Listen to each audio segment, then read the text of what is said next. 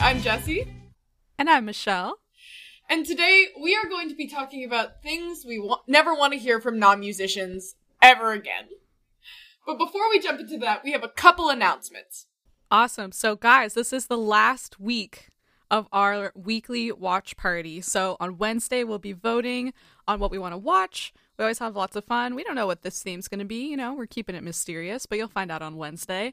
And then we always have these watch parties that are free to join through Kast on Fridays at 5 Pacific, 8 Eastern. And all you have to do is click the link in our bio to join. And there's a chat. We make lots of jokes while we watch these operas and it's a really good time. So, moving forward when we enter July, it's going to be the second Friday of every month. So, Yeah. jump on it this Friday and then we'll do it in a couple weeks.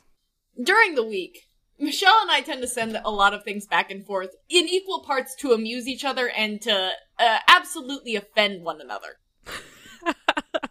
but because we are like this and because we have strong feelings on what is right or wrong, like on subjects like toilet paper, for example, and how it should be hung, we thought we'd do a couple more of those questions. Oh, don't get me started. I mean, we'll never under truly understand the banana one from the couple episodes ago.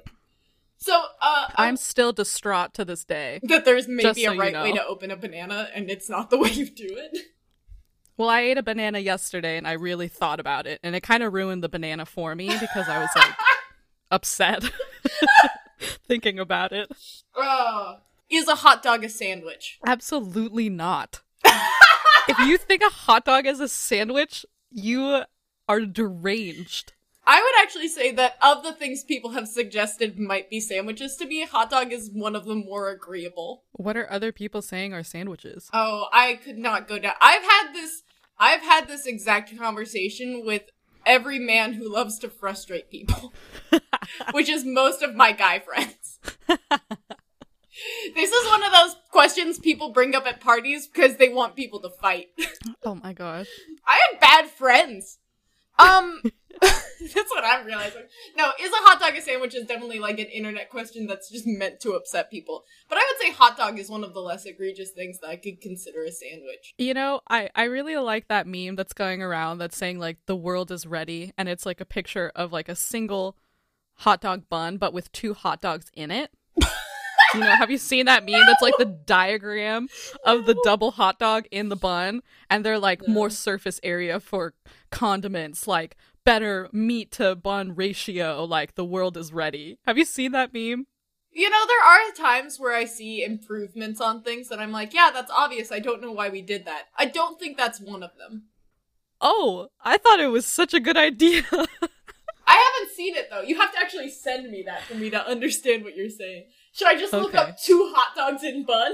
well, I feel like you might get some sketchy. Oh no, God, Michelle! I don't want you to get anything uh No, I found it. I found it. It did not pull up inappropriate things. Bless. I think I have my filter on. Oh jeez, man, you just scared me because I had already typed.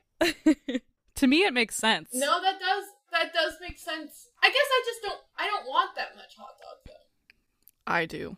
I want the dog. I can't make the jokes I want to make. They're all inappropriate. Because well, here's the thing. There's too many jokes that I don't feel I I don't want to reveal certain sides of myself to this podcast yet. okay, listen though. Like I love a good grilled hot dog. They're just so good. And so the idea of having more hot dog and less bun to me is what I've been missing my whole life. You know what I mean? So to me when I saw that, I was like, wow, they drew what I didn't know that I wanted, but now it, it's here and I can't believe I never thought of this myself. I really uh, love yeah. bread though, so I'm not really bothered by it. I guess it just depends on your bread to meat ratio that you feel, you know? I just want to say I do think it is a sandwich though. Um, I think that you're wrong. But I mean, like, if a meatball sub is a sandwich, why isn't a hot dog a sandwich? Because a meatball sub is built very, very similarly to a hot dog. No. Your answer is just no.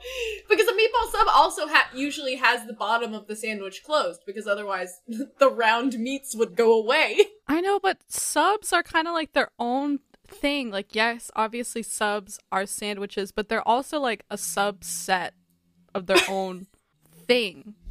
You know what I mean? Like, I don't know. Do you consider a grilled cheese like a sandwich? Yes. Do I consider a grilled cheese a sandwich? Yes, Michelle, I do. What do you think it is? A grilled cheese. Oh God, no! Because it doesn't have like any meat or lettuce lost- or nothing. I think you lost this argument right here, right now, when you suggested that a grilled cheese is not a sandwich. Well, no. I like I understand that grilled cheese like falls into the category of sandwiches as a whole, but it's like its own think I can thing. the rest of this episode. Listen, all I'm oh saying is gosh, it's its no, own a grilled breed. cheese. A grilled cheese, Like a hot just dog is its own breed. A grilled cheese is just a famous sandwich. I refuse. Well, I don't. like a I don't. I won't fight about the grilled cheese because that to PB&J me is- Do you think peanut butter and jelly are not is not a sandwich? Yeah, it's a sandwich, but it falls into the grilled But cheese why is category. grilled cheese not a sandwich? Yeah, I'm not saying that it's not a grilled cheese. You're misunderstanding me. I'm saying that it's its own subset, like versus a sub, and then like outside of the world of sandwich exists a hot dog. Man, this conversation went so much further in a weird direction, but I'm just so glad that I will forever have a recording of you saying that you don't think a grilled cheese really qualifies. I'm just saying it's its own type of being. Yeah, but why can't a hot dog be a subset of sandwich then? Because it's just wrong. It just does not. It doesn't sit well with me. It gives me the heebie-jeebies. Hot dogs are its own thing. Because when you go to a barbecue, you have the obvious sandwich, which is the burger, and then What if you I have put it- a hot dog. What if I put it to you this way? Oh no. A hot dog is a sandwich in the same way that a tomato is a fruit. Technically, yes, but colloquially, no. Yeah, I could grasp that a little bit better. We can agree. I think that's a good categorization. Like, you wouldn't say, I want a sandwich and get a hot dog, but a hot dog could fit in the description. In the same way that a tomato fits the description of a fruit, but you don't really use it like a fruit. Yeah. Cool. I guess this is also like my qualm with open face sandwiches, which basically to me are just toast with things on it. Yeah. So I didn't realize that the, is the topic of a sandwich? sandwiches was so. I'm Broad. so glad that's the question we got to. That's not even the question I thought was going to get us hung up on it. I'm so glad we did though, because everything about this conversation was amazing. Uh, wow. Okay, we should get into the actual conversation of this Perfect. episode. Oh, beautiful, beautiful. I'm Wow, so well, glad we honestly- got into it. What a great topic for this write in because things I never want to hear from a non musician ever again is basically the universal topic amongst musicians, you know? Is it's the question: Is hot dog a sandwich of of music? Um, just things you never want to hear because they're the worst. Yeah. What's one of your personal stories of things like something a non-musician has said to you that's just been like, but why would you say that to me? I guess because I come from a more like pop theater background and then went into classical music and I like I sing I actively sing a lot of worship music. I get a lot of the when are you coming out with an album? But yeah, like this idea that you would put out, and no, no, I don't know, Michelle, you might want to write your own music, but generally speaking, that's not something I think of for you. No, I actually like I actively dislike There you go. composing. Um it's just it's Yeah. not my thing. And I don't think it has to be, which is why when people constantly ask me when I'm going to write my own music, it just like irks me. Yeah. um because that's not something I want to do. Um I would actually be super interested to record a Christmas album this year because I love Christmas music. Yeah, So that might happen. I like that But- idea. What about you, Jesse? What's what's something that you get here all the time? I'm I'm actually gonna retell the story I told last week because I think it's still relevant, and there are a couple stories that we've gotten that kind of mirror that experience. So I was at this big dinner for there's kind of an exchange program at a university near where I live, and so every year my mom helps out a student and helps them, you know, get their food, get used to the city and everything.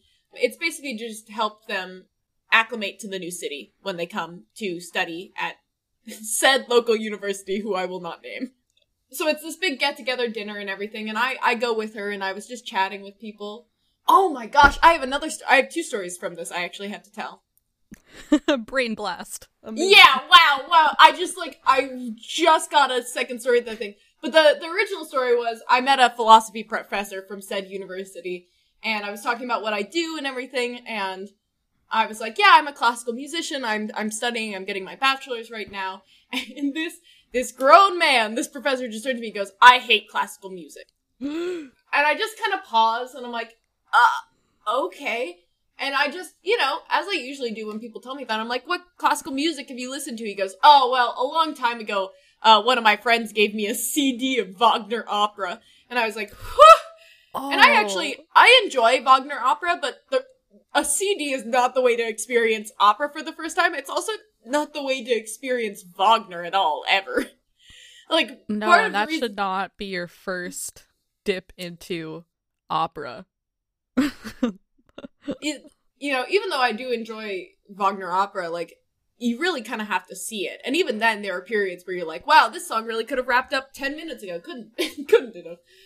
Uh, but you know, I sat there in awe, and I was like, you know, I I can make you a playlist of like the introduction music because that's not where you start. That's never where you start. Yeah. No. I I cursed the friend who gave that CD to that man. I'm gonna I'm gonna tell the second story and then I'll circle back to this. But I just remembered that there was a woman I was talking to who I once again told her I was like, oh yeah, I sing opera. That's my thing. That's what I do. And she goes, do you sing the carbonara? And I Huh? I sat there and I was like, the what? And she goes, do you sing the carbonara? And I was like, I no. I was like, I can you like hum a little bit of it? And she goes, oh, you know, uh, it's the the Spanish song, the bum bum ba dum ba dum bum ba ba dum bum ba da. And I was like, Carmen, the habanera, deceased, deceased. I have never oh recovered. Oh my god. Oh my god. Oh Do you my sing god. the carbonara? Do you sing the carbonara, Michelle? Oh my god. I mean, the I wish answer is I still did. no, but I, I just that's my favorite mix-up I've ever probably had, and she she was so nice. I cannot. I, I don't. Luckily, I don't think she listens to the podcast, but she's still actually a family friend. Um, and once again, no harm, no foul. She was so much trying to show interest in what I do, but that is one of my favorite mishaps that's ever happened with somebody trying to know. And yeah, do you sing the carbonara? That's wonderful. Oh, I, I want- love that. Man, I want that on a shirt.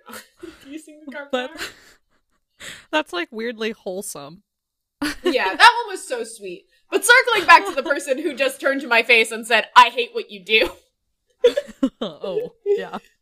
And I said, once again, I said this last week, but there are very few jobs in which people openly tell you they don't like what you do. Most people are usually pretty polite about things, but when it comes to things like movies and television and comedy, people will very much just turn to you and say, like, I hate that. And I'm probably guilty of that too. Like, there are certain types of things, maybe because it's easier for us to just emphatically know what we do and don't like about things we actively consume, like music and movies, as opposed to, you know, nobody's gonna tell a pe- pediatrician, I hate children.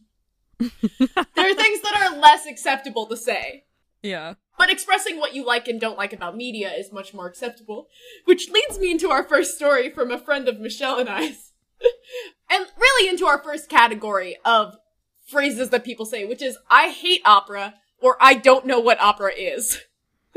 Love it. It's very telling, and this is a big category of things that you get from people. Um, but the first story that we got, which is a, a doozy, says one time when I was 14, I was at a birthday party and I was asked about my singing. I told them I sing opera and started up a bit of Ma rendi pur contento. And this girl jabs me in the throat. when I ask her why, she says, I don't like that kind of music. Ten years later, I was having a work meeting and I saw that she still works at the local diner. Figures. Which I'm not gonna What? dunk on anybody's jobs right now, but that is kind of that's kind of a nice thing when you circle back to those people. They jabbed this person in the throat? Right? I'm now thankful that all that philosophy professor did was tell me to my face he didn't like it and didn't just punch me in the throat. Oh my gosh. Yeah, lawsuit? Thank you very much.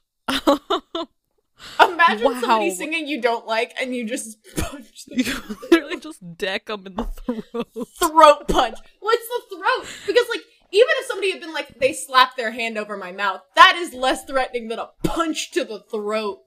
Yeah, that is like, girl has some anger issues. if you're just out here punching people in the throat for singing music you don't like.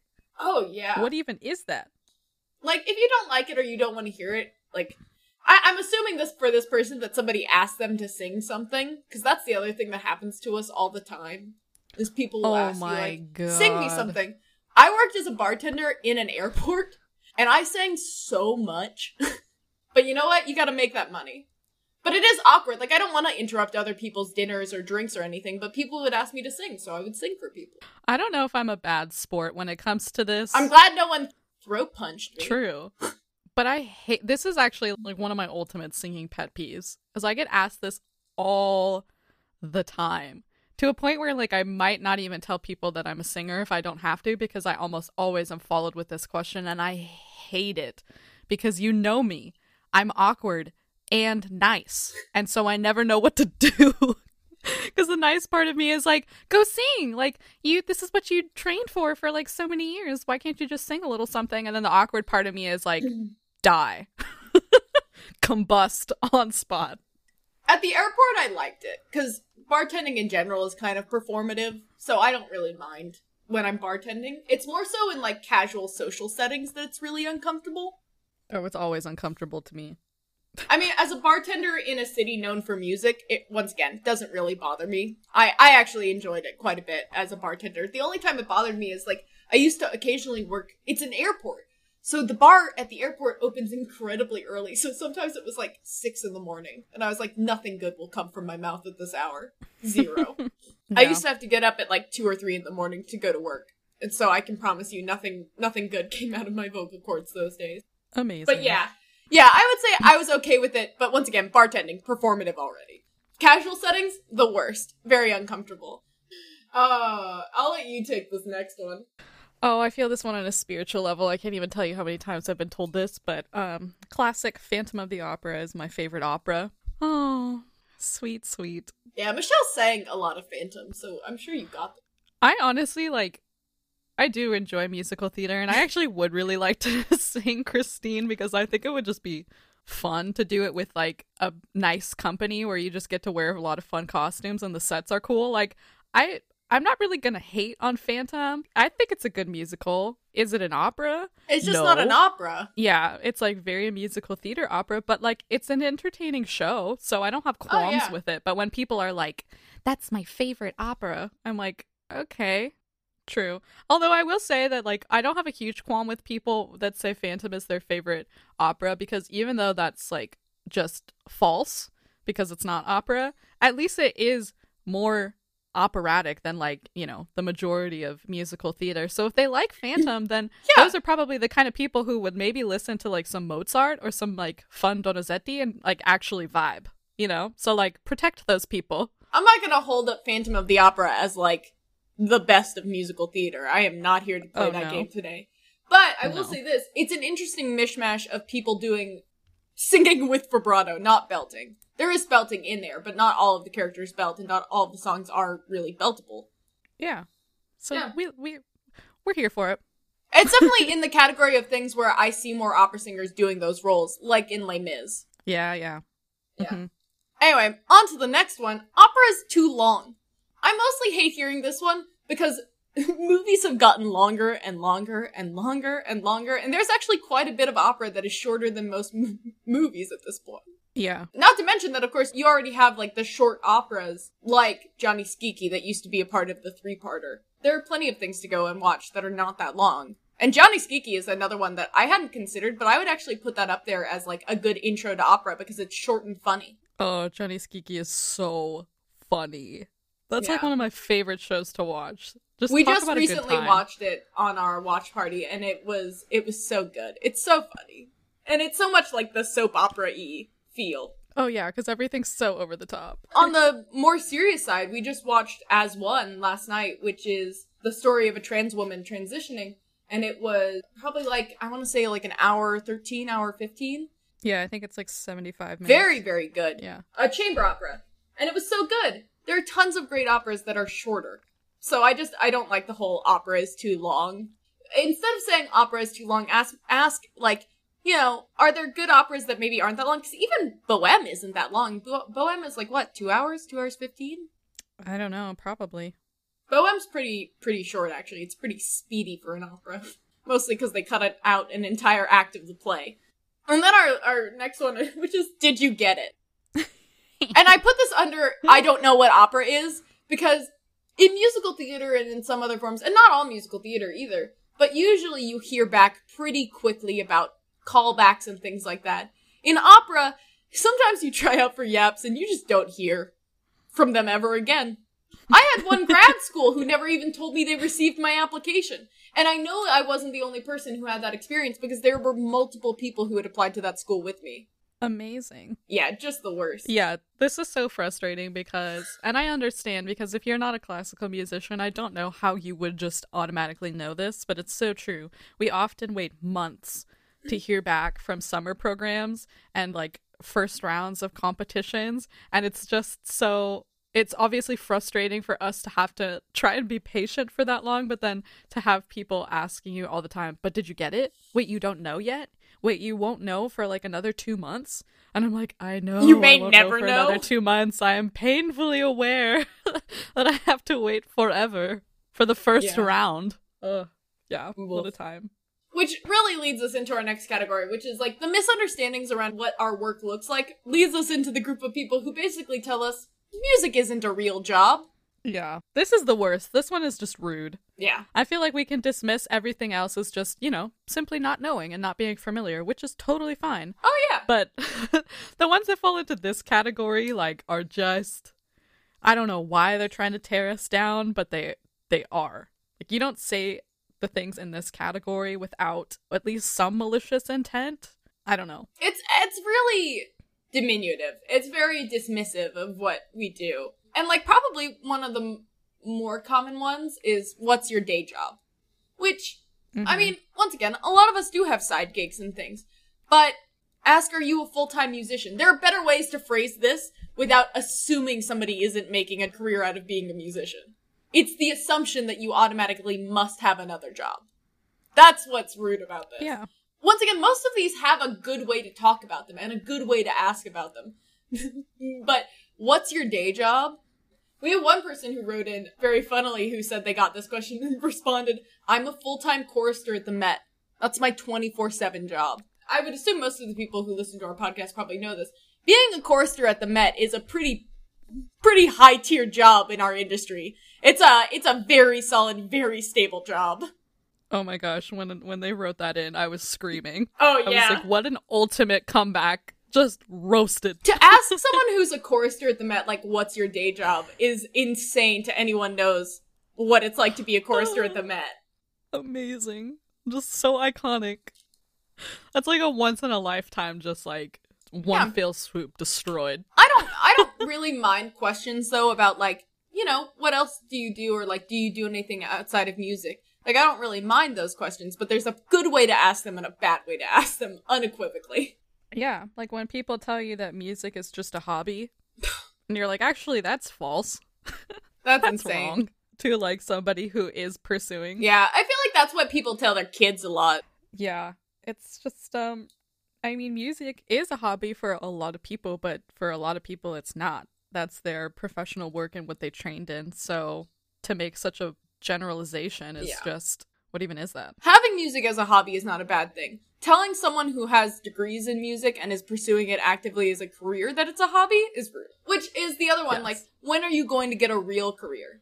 This one bothers me because Oh, the assumption here to listen, we're really lucky to get to pursue music. We are. It, it's so fortunate that we can focus on things like that and and get to spend time doing something we love so much. However, there are tons of careers that aren't necessarily changing the world. And music sometimes does change the world and sometimes it's just fun. It, it's all over the place. I, I get, I don't sit here and pretend that like we as musicians have the same importance as like say scientists or doctors. But most of the people I know who bring this up to me are not scientists or doctors. Just throwing that out there. I don't want to hear this from the people. So true. Yes. That's the thing. uh, Many of us don't like change the world in that sense, and that's okay. But to sit there and act like music especially doesn't is weird. Yeah. I mean, music is obviously 100% important in different ways. Yeah. So to say that it's not a real career, I don't even really understand that question. Yeah, what You know what I qualifies as a real career? Like, Yeah, exactly. So, like, what should we be doing then, according to you? Just doesn't make any sense. Some people base it on this idea of like how much money are you making, but I'm more focusing on the people who are like, what's the point of pursuing music? There's plenty of points to pursuing music. It's like pursuing anything. It's just funny to me that people do that. Like, like every job is is absolutely shattering society. hmm And of course, the fun follow up. But isn't opera dying? The answer is no. Next. Uh, honestly, yeah, I get this all the time too because I come from like a different type of musical background, and I think when I transitioned into kind of focusing more on opera, I got that all the time of like, well, you already sing pop, you already sing like worship and musical theater, so like, why would you want to do something that's like dying instead?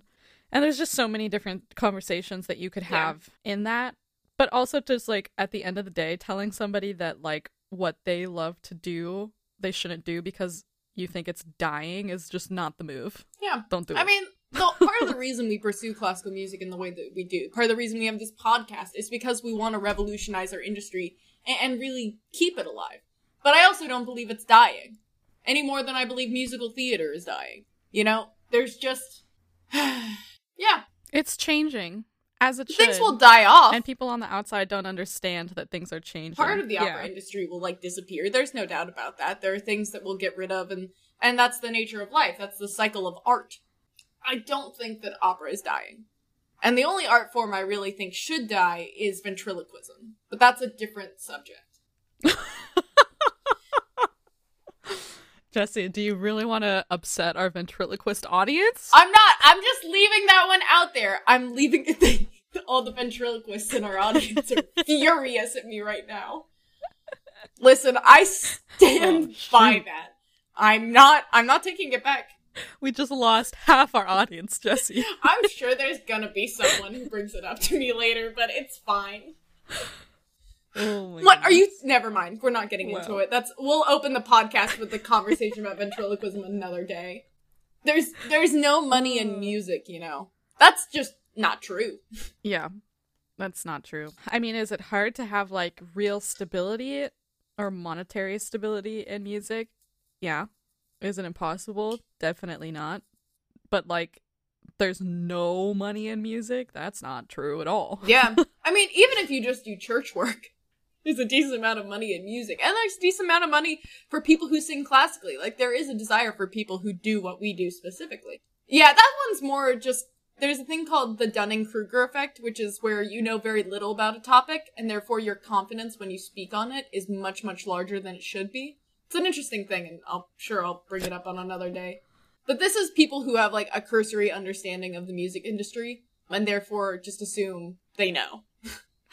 and then, Yeah. yeah, go ahead. So, no, it's just kind of an interesting thing because I think like sometimes people think that, you know, if you don't, you're not going to become a millionaire off of music. And it's like, okay, yeah, that might be true, but it like, I think the vast majority of us in music are not doing it to make crazy money. We do it for reasons that are perhaps a little bit more honorable. We do it for the so reason I of just passion. don't really understand. I mean, we like what we do. And of course, we'd Yeah. like to make money, which is why we all Yeah. look for different ways to make our jobs more sustainable. And, like, you know, everyone wants to make a living wage. There's no doubt about that. But if I wanted to be crazy rich, I wouldn't have gone into music, and I wouldn't have gone into classical music.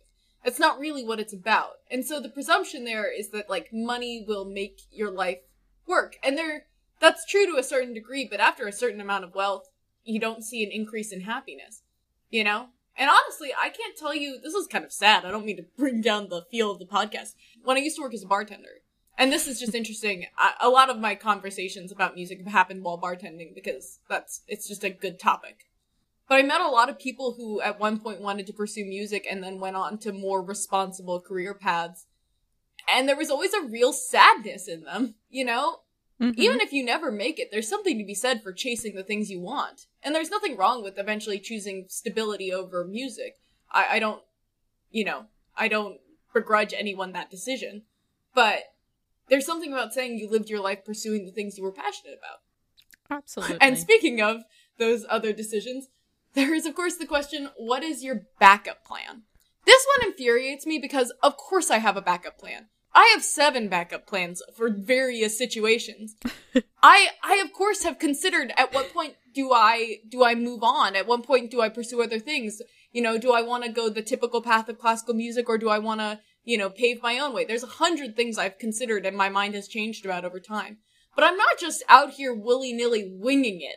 Yeah. Yeah, this also has the assumption that you're going to fail. I mean, listen, I'm not saying everyone who has done music always has a backup plan, but like, you know, Michelle and I here, between the two of us, have four degrees. We've thought about it. Trust me. Trust me when I say we've thought about it. Yeah. Yeah, and I think all musicians can kind of relate to this. Like, I mean, obviously, number one, if you're currently pursuing music, is to continue to make it work and pursue music. But I think most of us, and if you haven't, that's like no fault against you, do have some sort of other thing that we're passionate about. And if we were to go into that instead, if we had to make that decision, wouldn't be unhappy. You know what I mean? But the the assumption of what's your backup plan already assumes that you're going to fail and that I don't know that whatever else you have planned like you wouldn't be happy doing because you failed at your first goal. I don't know. Everything about that just rubs me in the absolute worst Yeah. way. No, it's just, it's one of those things too. Yeah, it's presumptive of failure, which you once again don't really get in other industries. Like, even though there are things that are hard to accomplish, you don't usually ask people who are pursuing other hard careers, what's your backup plan? Ooh, you know what? The next time somebody asks me, because I definitely get this question, not I feel like ever since I got my master's, I don't get this question as much because I think like the majority of people understand that when you at least have like a master's degree, that you're probably pretty committed and like maybe kind of Mhm. good. um, but I the next time somebody asks me this, I'm gonna say, "Oh, that's an interesting question. Why do you think I'm gonna fail?" And I I'm just gonna leave it at that and see what they say That's in fine. response because I can already tell you That actually, they're gonna poop themselves, and I cannot wait to see it. Um, the see actually that brings up another funny one that kind of falls into this, which is uh, are you any good? I can't tell you the number of people Oh, who have thrown that this out at me, and I I have more than once said back, no, I'm actually awful. It's shocking they let me into grad school just because it's funny. Like, what do you what do you mean? Am I any good? And it's also uncomfortable because, of course, I don't really like bragging about myself. I don't like being like, yeah, I'm a great singer. It's not comfortable, especially because my some days, you know what, my self worth is in the trash, and I don't want to talk about it. Are you any good? Nope, awful. Can't believe they even let me get a degree. Shocking. Yeah. I don't know. Are you a good electrician, Denny? Yeah. Denny. Denny's. I did not come up with a good fake name there. Ignore me. Oh my gosh. Yeah, this is that's an interesting. I'm gonna uh, start asking everyone about that when they start telling me what they do. Yeah, I'm a doctor. Oh, are you any good at it? uh, yeah. You think you're a good doctor? Oh no. Yeah, that's rough. Oof. it's weirdly common. Yeah, that's just such a weird question because you're right. People, nobody else gets asked that, like, literally ever. So I always get so awkward because you're right. Musicians, we, like, most of the time don't, like, ever want to brag about ourselves. So I feel like usually I'm just like, yeah, you know, like, I've studied it for a while now. So uh, I would say I'm, I'm pretty decent. But I, I do like to mess with people, so I do just say like, no, I'm actually horrible at it. It's hilarious. Uh, I'm the Florence Foster Jenkins of my era. Honestly, I would live if I was. I would live for that. Icon. She sold out Carnegie Hall. Say what you will. She she was a very much at least a convincing performer, regardless of how she sounded. I aspire. anyway, but the next category is bad career advice, which is once again something that falls under that Dunning Kruger effect, which is the assumption that because I know how to make it in some business, I know how to make it in your business. Yeah, I think every single musician that's ever lived in the last since what when this first came out, like Ever two thousand, right?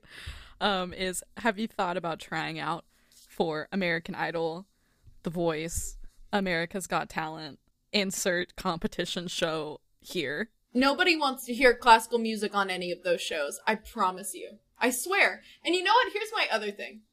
first of all, I'm, I'm gonna speak specifically first. Uh, first and foremost, American Idol and The Voice are mostly built around pop music. Could a classical singer make it in those? Almost certainly they would make it pretty far, but probably not make it to the end because it's just not what those competition shows are built for. They're almost all for some form of popular music, um, whether that actually be pop or uh, R&B or country or whatever. But they're not really built for classical singers, nor do I know many classical singers who want to be putting out albums and things that those are geared towards. Ignoring the fact that also the contracts within those are pretty bad. They're So horrible. we're not, we won't really. But then you get into things. I don't think there should be. Here's a fun, controversial opinion. When it comes to stuff like America's Got Talent, I don't think singers should be on that show. I don't think that's what that show is for. Only because there are already so many singing competitions. Now, I don't think it's wrong that people go on there because press is press. You know, getting attention to your band or whatever is always good. But like in terms of like what those competitions are built for, I never look for singers on those shows.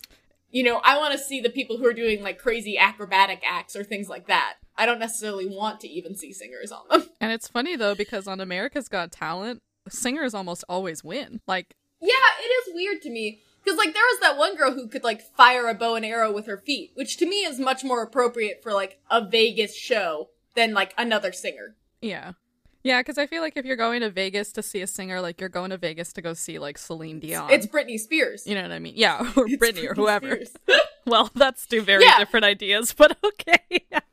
That's fine. I was just thinking about Britney because I know she has her thing up there, but oh, my amazing. my only point about all of that is to say that like there are already singers that are very well known that have like two year, three year, four year contracts in Vegas. So I don't know that's what you'd even want to be doing. I would be much more likely to see, uh, you know, the dance group that have those weird light up suits or the a person firing a bow and arrow with their feet. That one really sticks with me.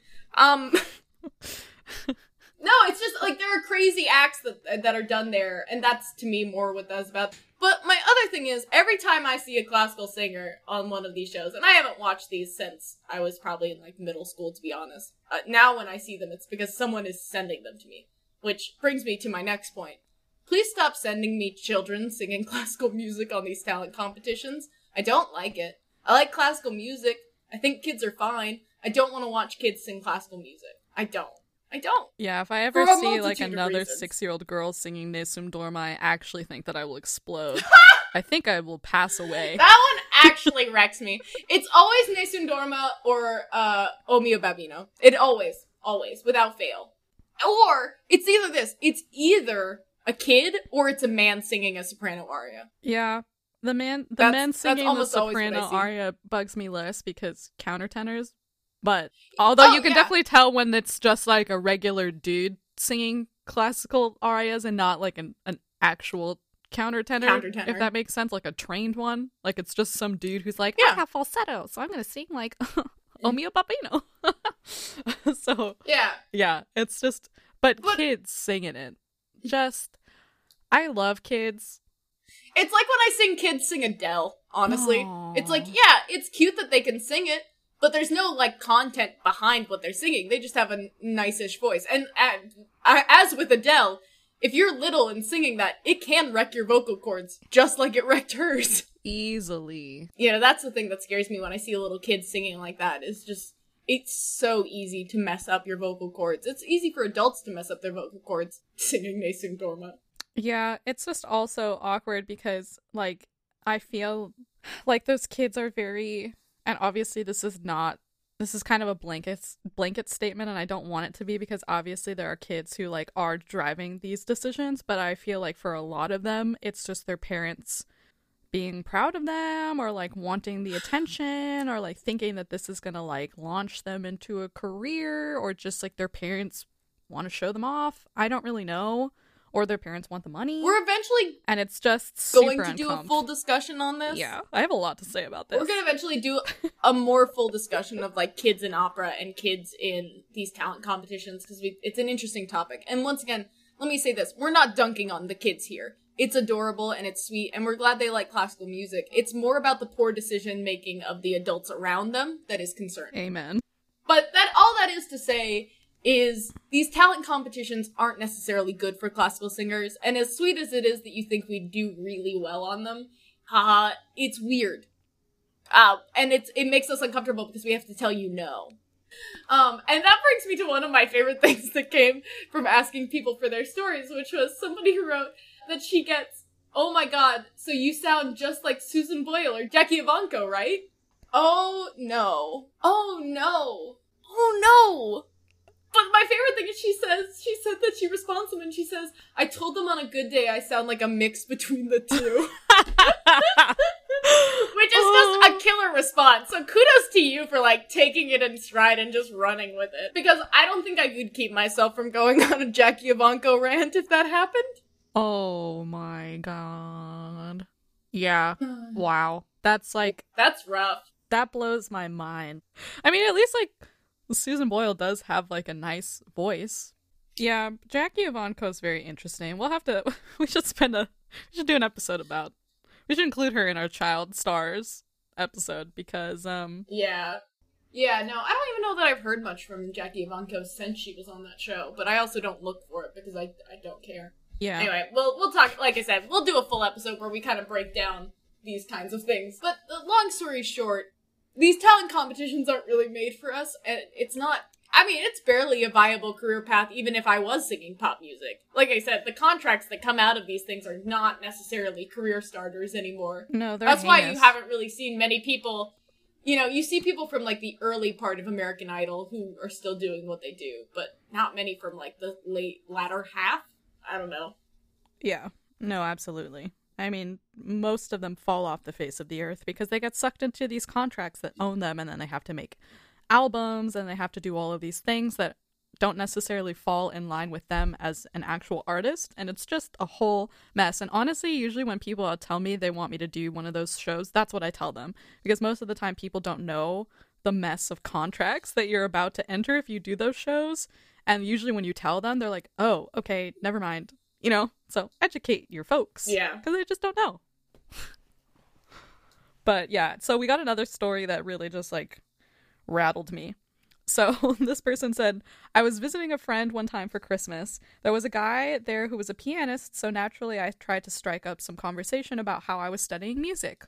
As soon as i brought up that i was a singer he said something like oh well do you play any real instruments and then when i said i wanted to teach he gave me a nod and was like good because that's the only work you can get as a singer mm-hmm. That's so rude. so rude. This one sucks because this is like this is the example of the call is coming from inside the house because you're getting hit by another musician. Yeah, and honestly, I think that like I don't know, I feel like most times when you're a singer interacting with an instrumentalist, like most of the time like the relationship is very friendly, but there is definitely that I don't know, disconnect or weird emotions between singers and instrumentalists sometimes that like I don't know.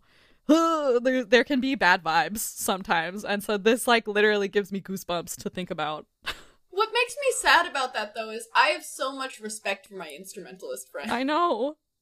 Like I've never approached an instrumentalist and been like nobody wants to listen to your instrument. Mostly cuz I I love hearing individual instruments and I, even the ones that don't necessarily have a lot of solo repertoire li- written for them. Like I think it's so cool. And so when people just dunk on singers, it just makes me very sad. Yeah, and I'm not like entirely sure what good comes out of it because music, whether you're an instrumentalist or a singer, is a hard career field. So I feel like I don't know, bashing other musicians is just like not the move. I I guess the other thing is like any real instrument. I know. What does that even mean? so sad. I was like, I got secondhand offended by this. I think obviously the voice is the most accessible instrument for most people. Let's be, be flat out. It doesn't cost m- money to have vocal cords most of the time. Right. Whereas having a piano or even a keyboard, it comes with an expense. So a lot of people sing. But I would still say this, a lot of people play piano. Not a lot of people play piano super well. I know a lot of people who can play piano. But not a lot of people who can play piano at the level you would ha- need to to make a career out of it. And that's how I feel about singing. I know a lot of people who can sing well. I don't know a lot of people who can sing well enough to make a job out of it. Yeah. So, just because a lot of people can do it doesn't mean that a lot of people can make it that way. So please don't disrespect my career path. It makes me sad. Well, I think the other thing that's so shady is like, in what world is that an appropriate comment to make in response to somebody telling you that they're studying music? Why would you not encourage that as a musician? Like, you have like a younger student come, I don't know how old this pianist is, but like, why would you tell that to somebody who's in the thick of studying it? Like, what? They're just gonna, they took your advice and now they're gonna drop their degree? Like, what? What good, what logic is there behind saying that? It's just there are people who confuse wisdom with cynicism. And that's kind of what this looks like to me. Because there's nothing wrong with saying, man, it's really hard to make it as a musician, but I hope you do. Like, there's nothing wrong with being honest. Like, man, it's really difficult to make a living as a musician. So, you know, or even give, eh, giving career advice. Like, hey, you know what? It's good to take, even if you wanted to encourage, encourage him to also teach, like, there's a positive way to go about talking about those things without just dunking on people. Yeah. Yeah, also saying that teaching is the only work you can get as a singer. Like, bro, what world do you live in? I don't. Under- like, it just doesn't make any sense. It's just so rude. I can't even believe that that yeah. came out of another musician's mouth. That's just sad. It's super sad. sad. I I have a another story from the bar. I was not even bartending for a long time. I just have a lot of stories written down from my time bartending because you meet I worked in an airport, so I met a lot of really interesting people. But this one, this guy, I cannot describe the many feelings I had while while I was serving. I I was chatting with this person, and they were a traveling nurse, and they were carrying around their helmet. There, uh, sorry, I should clarify. There was a traveling nurse on, heading on a trip, uh, and it was a motorcycle trip, and they were carrying their Harley Davidson helmet everywhere. And I guess I should have known that a person who would plop their giant helmet down on the bar might cause me some problems. Because there's something about that that says, like, I want to talk about what a cool person I am. I have nothing against motorcycles, but let me say, the the motorcycle motorcycles attract an interesting group of people sometimes. That's fair. I start chatting, and at this time, I'm working with a coworker who honestly was my hype man. She would go to every single member of the bar and point me out and say, you know, my name is this and this is Jessie. Jessie's a singer. She's incredible. She's amazing. You should have her sing for you. She's amazing. She's beautiful. And like, honestly hyped me up to every person at that bar. I adore her. I love that. Uh, I love her so much. I told her that if I if I ever start to make it, I would hire her just to go and hype me up to crowds. Oh. But anyway, so she does that. She tells him that, and he turns to me and doesn't even ask about what I do or like how I'm how, how I'm making my way in the music industry, you know. Uh, and just starts in on this insane rant.